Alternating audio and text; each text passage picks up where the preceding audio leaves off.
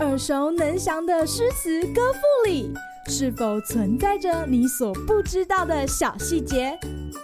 快跟着师傅麦恩居一起补充韵文当中的小惊喜！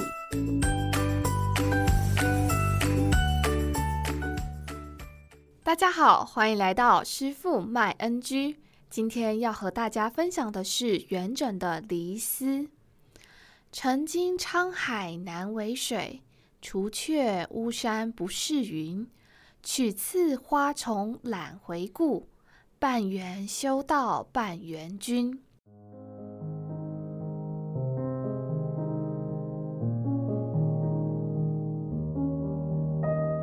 元稹是真的对亡妻韦从念念不忘啊！上周我们才念了一组遣悲怀，今天又来一组离思。其中第四首里的“曾经沧海难为水”。除却巫山不是云这两句，大家在电视剧里或是文章里，应该都会常常看到。元稹以大自然的雄浑磅礴来寄托对自己的妻子深沉的思念，必将这样的惋惜推到了千古绝句、无人出其右的地步。在诗歌当中，将自然景色与真挚爱情相提并论的笔法，在中国文学里有着源远流长的传统。例如，汉代所收录的民间情歌《上爷》当中就说到了：“上爷，我欲与君相知，长命无绝衰。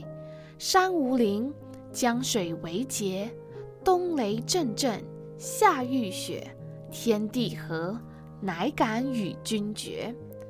情歌当中描述女子对天发誓，即便到了高山夷为平地，江河枯竭，四季失序，天地合并的那一天，也不会改变他对爱人的真挚情感。上爷当中。山水天地代表着永恒不变的爱情，而元稹也借由沧海、巫山的景色，以大自然超越一切的尺度，寄托对妻子的爱恋。今日 NG 点，为什么说除却巫山不是云呢？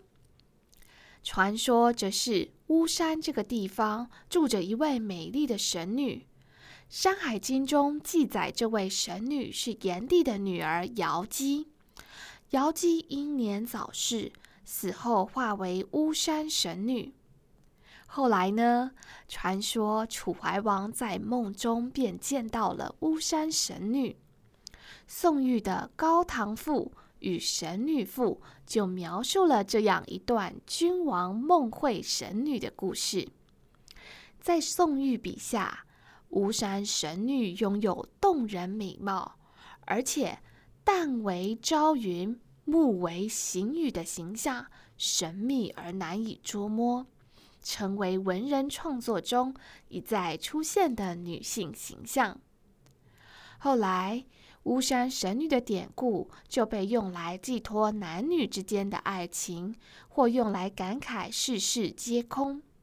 李白、张九龄、李商隐、孟郊等诗人都曾写过关于巫山神女的诗。神女深刻丰富的面貌，成为了诗人创作的灵感来源。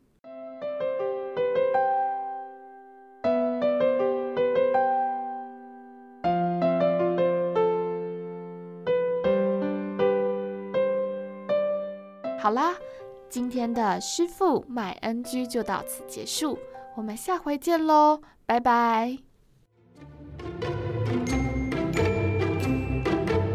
感谢收听今天的师傅买 NG，。想要了解更多有关韵文的趣味知识，请记得按下订阅键，follow 我们，让你的诗词歌赋不 NG。